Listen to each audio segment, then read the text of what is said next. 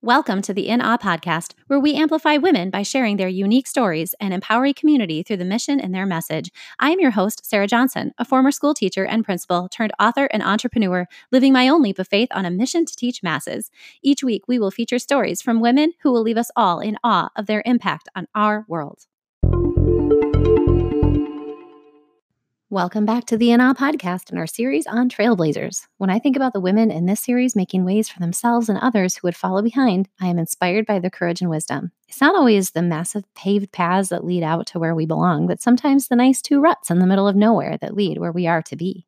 Today's guest is a leader who blazes trails in many spaces and one that I am so excited to bring to you.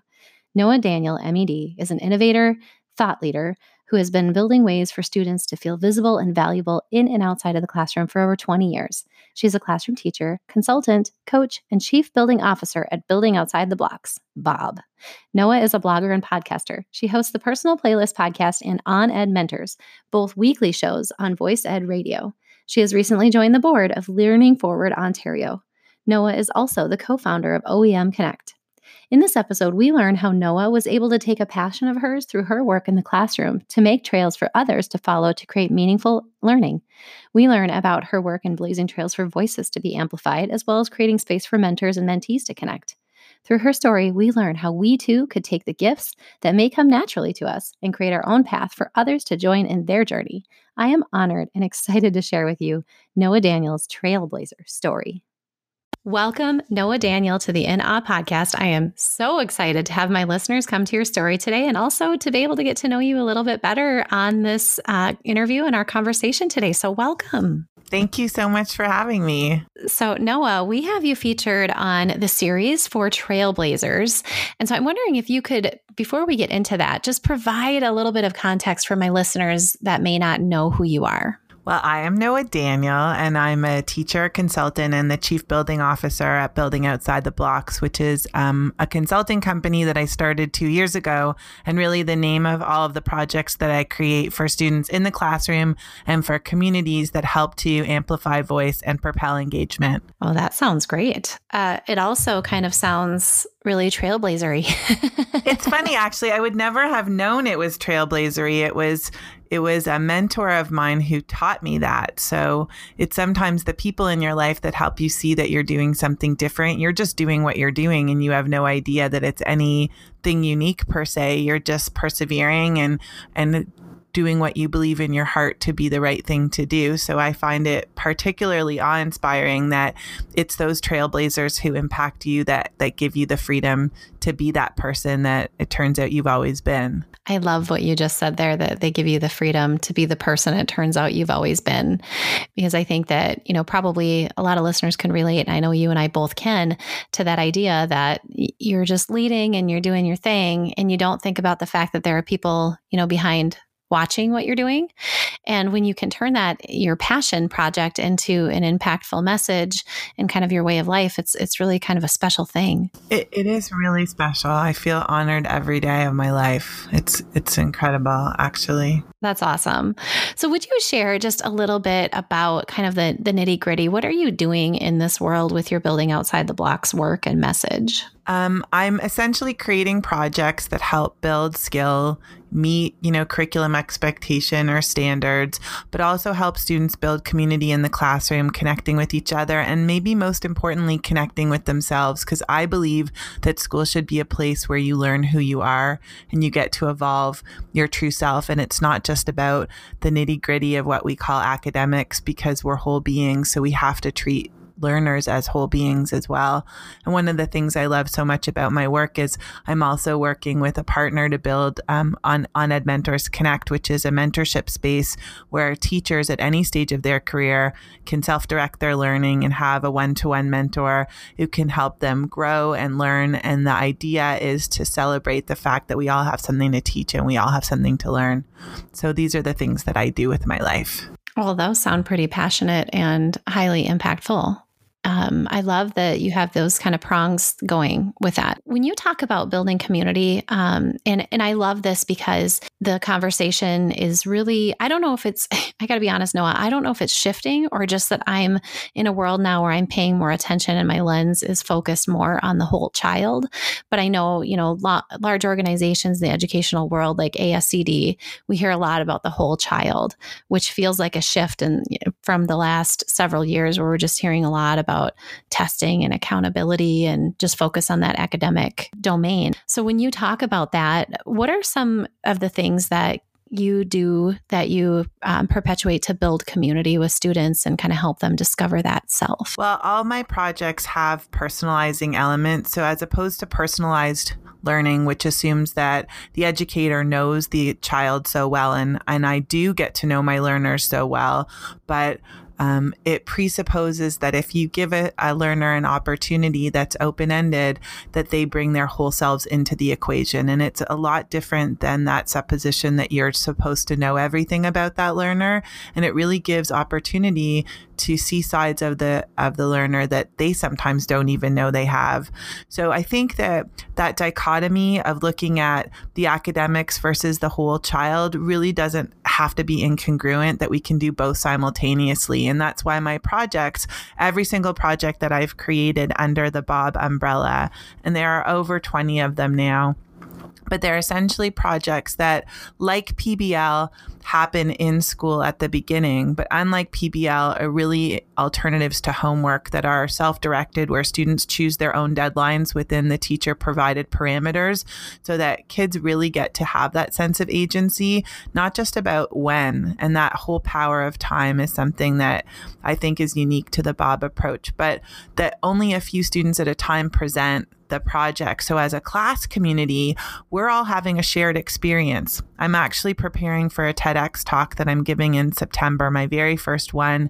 And I found footage of my students during one of my projects, which is actually my podcast that you're coming on next month. Um, the personal playlist project is the manifestation inside the classroom.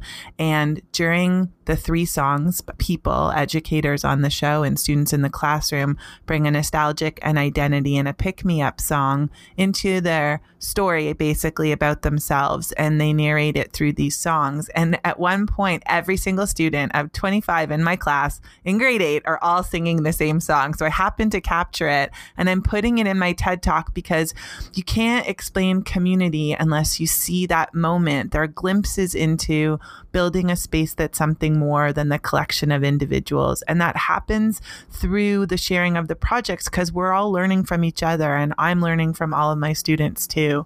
So the community of support, the community of people who really deeply know each other and who, who may have known each other for 10 years before they got to me and yet discover other layers to themselves and each other starts to build a space around who's actually there as opposed to pre-constructing that space.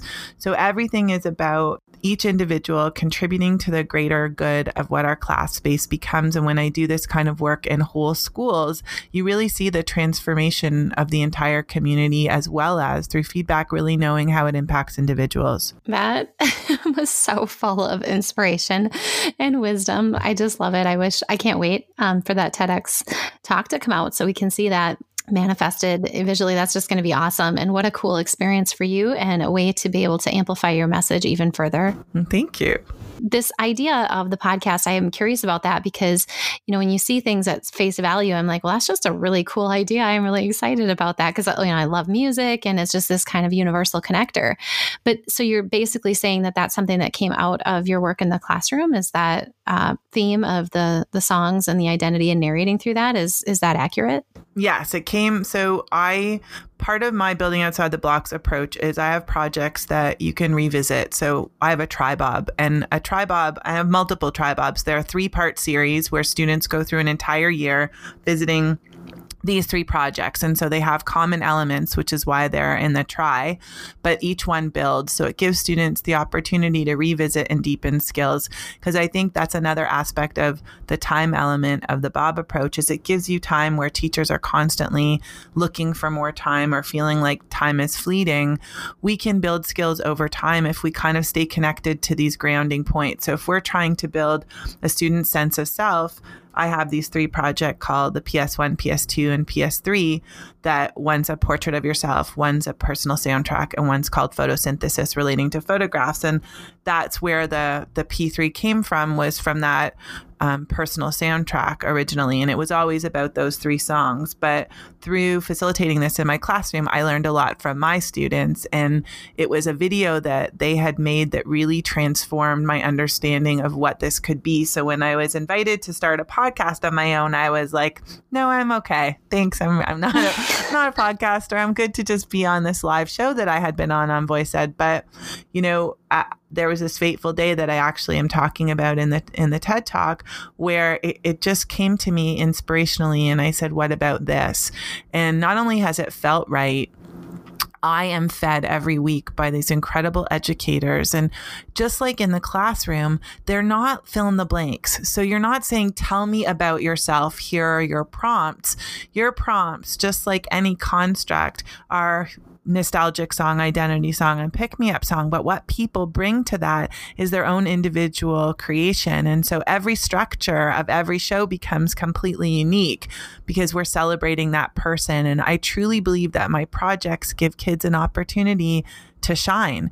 And if we have those opportunities and we can build skills from places of positivity where our self esteem has been fed, then we can go through that vulnerable act of learning that can be so challenging to who we are. The way you just uh, let all of that roll right off your tongue, it's it's just amazing because it's it's really insightful. And as you're talking, Noa, I'm and I'm sure my listeners are the same, just kind of making those connections uh, to their own life and maybe maybe um, fits and spurts of those learning experiences through their K-12 or even undergrad or wherever that happens to be, where an individual designed learning in a way that made it meaningful. You know, I'm obviously I'm in a situation where I've had a master's degree, I've been working on my ed specialist, I now teach classes, and I'm thinking about the one or two examples throughout all of that where that type of learning was facilitated for me and it's memorable, it stands out. So, what you've got going is really, really solid and has, uh, you know, the opportunity to kind of not only show the educators, the people and the learning and the students in front of them, but also create those meaningful experiences for the learners that they can remember forever. I love it. I, I really appreciate that. And I think one of the most challenging parts in education is all educators can probably come up on one hand with the people, the teachers that have really created an impactful learning experience for them. And considering how long we're in school for, and I also have a master's degree, I'm thinking that's not really fair.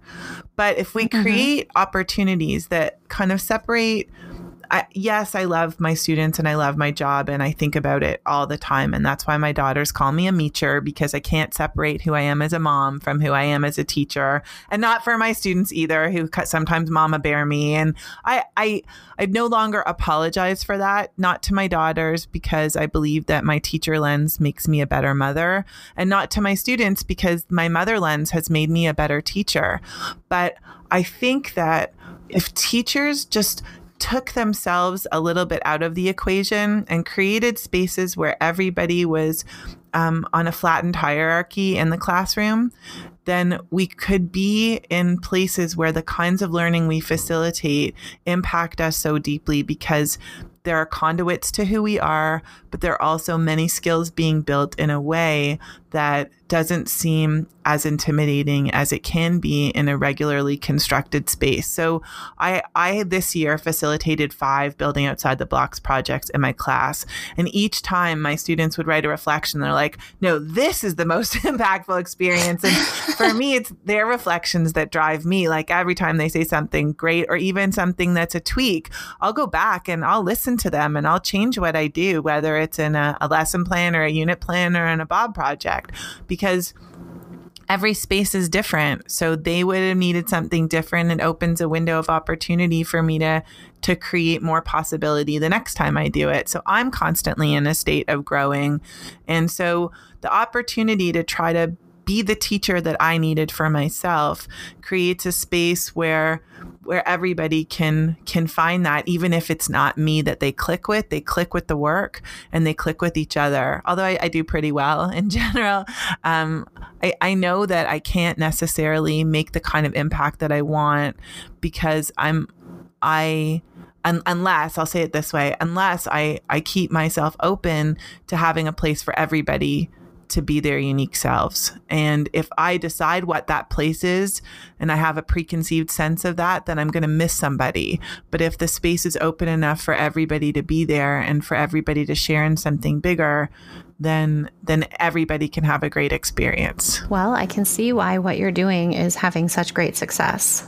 Uh, because just even in the 13 minutes that we've been talking, I feel pumped up and inspired. And I'm thinking about, um, you know, all of the things that I've either done in the classroom or will be doing very soon again with different, you know, adult learners. I'm thinking how I could how I could tweak it myself. So it's just so good and such a rich trough of um, possibility there. So goodness, thank you for the work that you're doing in this world, and I'm so glad you've been trailblazing. The term is not comfortable, but I really appreciate that you're that you said that. Thank you. Yeah. So let's unpack that a little bit. And why I keep saying you're trailblazing is simply because we have you on the series. You know, uh, of course, we're such dynamic beings. You could you could be on any one of the series that I have in this in this podcast. But I'm just curious if you'd be willing to share just a little bit. You know, you're um, you you reference uh, the fact the fact that you're working on a podcast that you've got this um, you know business that you are working with students still can you share a little bit about kind of like an entrepreneurial scenario? Like how did you get into that spot where you're working outside of the classroom and creating these projects and sharing them with others? How did do you want to share just a little bit about how that came about and or not? It's up to you sure, it's it's a very it's a long story, but the probably the shorter version is I was really privileged to work with what was called an academic coach, and even though I had been teaching for 18 years when when I was given her, um, I fought for her, and I said I really would like to work with this person, and they said, but Noa, you're a seasoned teacher, and I was like, but I have so much to grow, like doesn't matter. So they let me have her. And she changed my life. And not only did she help me think uniquely and give me um, opportunities, feeding me with prompts and resources. But she said to me, Noa, what's this thing you're doing in the classrooms? All the students are excited all the time and they keep talking about your projects in the hallway. And I'm like, I don't know. It's like I'm building outside the blocks, but I don't really know what it is. And she was like, Well, let's spend some time unpacking this. And so every week we would meet. And in these meetings, she would say, Well, do these projects have anything in common? And then I would go home and I would be like, Wow, there are there are four aspects to these projects. And it was through her coaching. I mean, I would have gone my entire life and not known anything about myself as a unique educator, only like I had said previously, doing what I did. So it was through her encouragement that I then started gathering artifacts of my student learning. And even today, so many years later, when I reference something, I have these, you know, videos or I have student work I would have never thought to have collected had it not been for her. She was the one who encouraged me to first write about it and encapsulate what it was. And then I got published and in Canadian Teacher Magazine. And she helped me find my voice in a world that I didn't know I wanted to be in. I didn't know I wanted to share so much. And the more I started sharing, I mean, I went through different phases of insecurity my first tweet, my first blog post.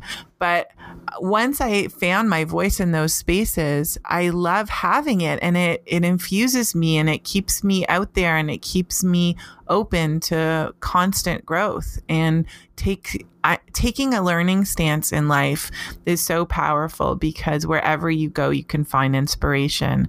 And I owe all of that in many ways to her.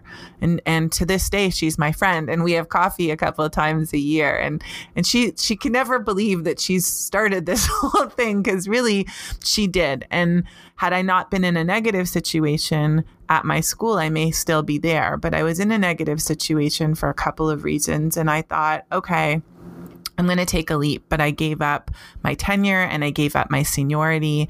And I really, I wanted to experience public school because I believed that I would never be the teacher that I wanted to be had I not worked in public school. So I was very lucky. And last year I was a supply teacher. And this year I got a permanent contract part time. So every morning I go and I teach a grade eight class. And every afternoon I work with whomever I'm working with, or I work on, on Ed Mentors Connect to build this mentorship space. And I, I get to do and be all that I am. And I think that that's one of the greatest gifts that all of my challenges have brought me as well is that they they brought me here and I never I never would have taken a leap like this had it not been for those two factors that that helped me choose my life and helped me choose my own direction. So you're challenging me to keep up with you because I, as I was listening, I, I'm pulling apart these threads in your story that are super impactful that I want to make sure that the listeners hear.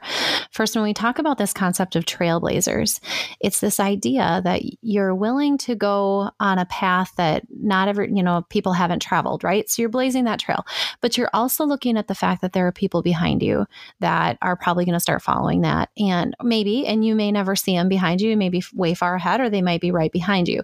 Here's what I love so much about your story is that you are you were an effective teacher and probably a highly effective teacher who wanted a coach. I love that you said they gave her to me. Like I got her.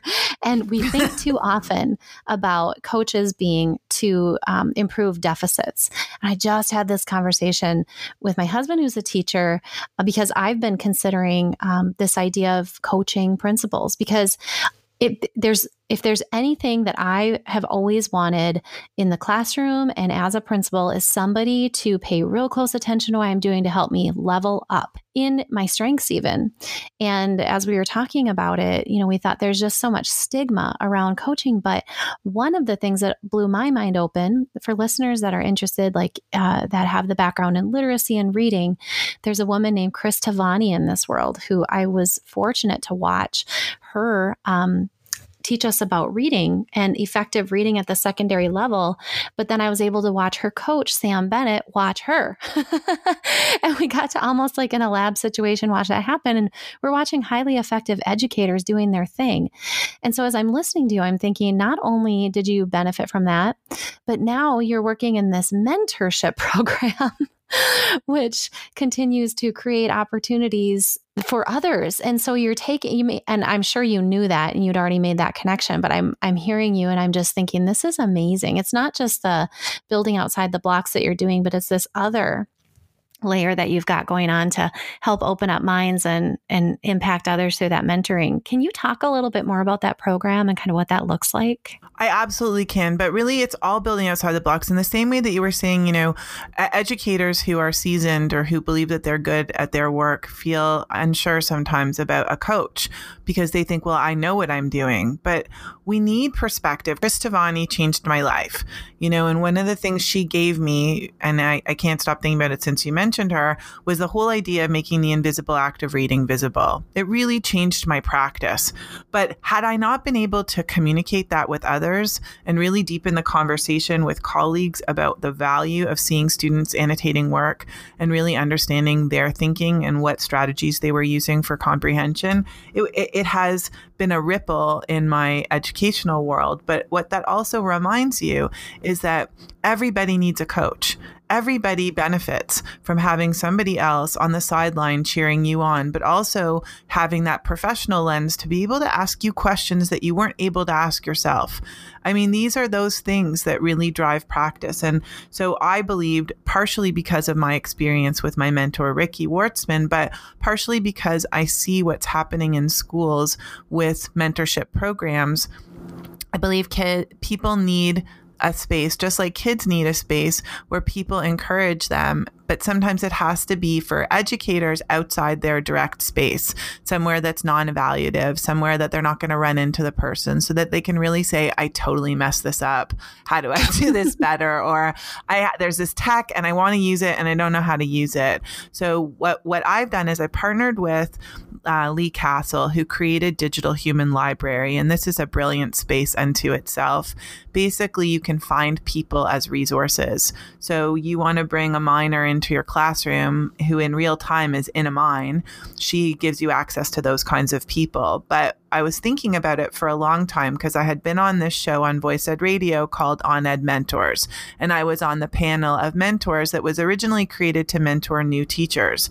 But this panel of educators, we were mentoring each other, learning constantly from these brilliant insights of these amazing people. And I, I was having a conversation with our producer, Stephen Hurley, and at the time, Derek Rodenizer, who was the host of the show.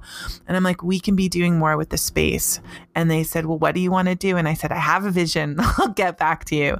So I reached out to Leigh, who had been on my podcast, and I said, What if we use Digital Human Library and had a space called On Ed Mentors Connect? Well, wasn't called it that yet, but had a space where mentors could find each other, where people could offer their specific skill set, but at at one time be both a mentor and a mentee because I want I want to make that impact on people to understand that they can be both a masterpiece and a work in progress at the same time.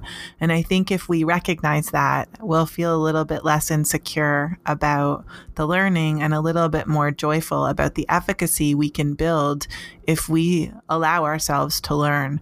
But we need it to be safe and we need it to be one to one on our own time and in our own way. So that's where this one to one mentorship idea started. So we started at a pilot last September with only five mentees, and we had 13 mentors in this bank. And it's grown already to 50 mentors. And this year we're launching phase three, and we've opened it up. So we're going to let this continue growing, and we um, access people's feedback to help iterate this offering. We're growing a leadership team. We're we're building divisions for administrators for because we're from Canada. We have a French teacher. Um, group that we're trying to foster. And the idea of this is to maintain a free space where at any time somebody could have a place to reach out and find their person. I just, if this was video, you would just see me beaming. I, I can't even. This is wonderful. and again, uh, just kind of another opportunity for you to take the reins and and blaze that for others. I love that you are familiar with Cris Tovani and that you, you that uh, example spoke to you. But I also just really appreciate what you said about the masterpiece and then also being a continuous work of art because isn't it like you know all of the major athletes still have coaches, right? High performance athletes, high performance business executives. Why do we feel that in education it's a, a stigma? You know, so I just, I value so much. I think it's challenging to be in a profession where there's no arrival. Yes. You know, like you get somewhere only to find that there's new mountains to climb. And that can be a deterrent for people. So they want to silo themselves in what they know or their classroom or or whatever because somehow it affects their sense of self. But if if we made that minor shift to understand that that's the beauty and art of our profession, then I think people might be more open to it. But hopefully, by creating a space where people feel safe, we can do that because well being is a huge part of teaching. It's a huge, you know, reason for attrition. It, it's, it's a huge factor. And parts of well being are the idea that people can be alone, so alone in education. So that's the other aspect of mentorship that can really help is you know that there's somebody out there for you. Such a profound insight, and I appreciate that. It was actually one of the things on my mind this morning, and I'll speak specifically about um, principals because I was thinking this morning how challenging it is as I've I'm not in it right now, so I can say just very boldly that principals do not get enough support. I think that they're the uh, crew in education that are probably the most overlooked because there's so many different stakeholders that need their attention and so many different skill sets that principals need now more than ever. And I just have really been experiencing a lot of my colleagues burning out. And mm-hmm. part of it is because they have to be so strong. You know, when I was hired first as an elementary principal, I literally said to that board, Well, I'll put my cape on. And that's just, that's, I think it's crazy. And I believed it. And the problem with all that is that we're human, you know? And so I just feel I felt the call to say that out loud. So I was really glad to hear that you're, you know, in this mentor space, you're also creating a space for principals because we are one person in charge and, and charged with the social emotional health of our staff and our students. Mm-hmm. And in mm-hmm. the same time, not taking care of ourselves well as a group. Um, and so it's just a it's a whole other layer. but it is like I took my principals course and it was through the course that I decided I didn't want to pursue oh, that because I understood the magnitude of the role. And it's not that I I I I value principals. Mm-hmm. I just the amount of of expectation on these individuals in schools is yeah. surreal and they do absolutely need somebody, especially out of their area. Yes, in their area, you know, in, in their boards, in their systems that understand the language. Sometimes, you know, in a province or in, in a school district, you have um, standards and certain expectations that it's important that you have a shared vocabulary. However, the big ideas, those are universal. Yeah. So the best part about leveraging technology through any kind of mentorship program is knowing that no matter where you are in the world, you can find somebody that you can talk through these ideas with. And I think that so often principals have to make minute to minute decisions and they don't have time to reflect. And it's through those mentorship conversations that they could have that opportunity to reflect, feel supported, feel that sense of well being. There is no balance. I don't know who can pretend that there is because there just isn't, especially in that role, but at least try to maintain some equilibrium for some points of their day. They deserve that. Yeah. So thank you again for doing that. And it's kind of funny because uh, my listeners be like, oh, snap. She wrote a book called Balance Like a Pirate, but it's actually the subtitle, me. there is no balance. I agree. It's going beyond no, balance. I, I, I knew you did. I, I didn't mean in any way to undermine your brilliance. you didn't. See, that's the thing. I just, okay. uh, so for anybody who hasn't read it, we actually subtitled it Going Beyond Balance. And we say that balance is a complete myth. So I agree with you on every possible level there. Um, how fortunate that I get to have this conversation with you today. It's amazing. And I just want to encourage you that it sounds like all of the great stuff that you're doing is really going to have a significant impact on the people that engage with it. And just keep doing it. Keep going, lady. Rocket. That's amazing. And also, um, I want to have the listeners here. So you've mentioned that you have this, you've done this live show. What is that? Can you talk a little bit about the live show versus the podcast? Yeah, so the live show is called OnEdMentors, and as I said, it it started as a place to mentor pre-service teachers, and it evolved to become a place where, you know, we take on subjects and talk as a panel, sometimes with pre-service teachers and teachers from all different aspects of education about different issues. And I took over the show in January. The host, who is my friend, and I used to, you know, do some producing um, behind the scenes, but he was like, "Okay, Noa, I'm taking an archery course. Can you host for?" six weeks. And I said, sure. and then at the end of six weeks, he's like, I really like the way you host. Why don't you take over the show? And I, to be honest with you, saw that as an opportunity. My husband, not so much, because he's like, Really? You're taking on another thing? and I said, mm-hmm. I know, but I can bring people together to have cool conversations. And so I really like when I go to a conference now and I engage with people, I'm like, Oh, let's build a show around this idea, or let's build a show around that. And I'm, I'm hopefully building a space where I don't have to host all the time, although I do enjoy it very much, but I can bring people and help to foster their hosting skills. So, for example, we put a STEAM STEM conversation together, and Derek Tangredi, who's just a brilliant guy, um, an engineer and an educator, um, and somebody that works in a lot of different spaces he pulled together a team of you know superstars. And i said to him i introduced the show but i basically let him host because he was an expert in the field and i just listened and learned from everybody. So it's like it's my professional learning opportunity as well as a way to showcase some of the great educators out there. So every week we put out a theme and I'll gather, you know, 3 to 5 people in the space. We've had we've had 15, but it's not great listening. And VoicEd Radio, if you haven't experienced it, is a space not just for podcasts, but there are quite a few live shows and and Stephen will also record events for educators. So it's a, just a wonderful um, place to learn. And if I'm ever like in my car not listening to music, I'll turn on VoicEd Radio and pretty much listen to everything that's there. So being in that space is full of amazing educators and I can tap into that. But I can also say, you know, I keep hearing about this and I get to pull a show together on that. And that makes me feel so good for all the teachers who will say, Oh, I never hear about this. Well, I can solve that problem with the show. So it's a wonderful way to be responsive to some of the issues that I see and some ways to bring lots of voices into a space. Very cool. And I ha- it's a resource I hadn't heard of. So thank you so much for providing that detail and that summary because I'll go ahead and make sure to link it so that our listeners can check that out too. Thank you. Um, because we're always looking for great resources. There are so many.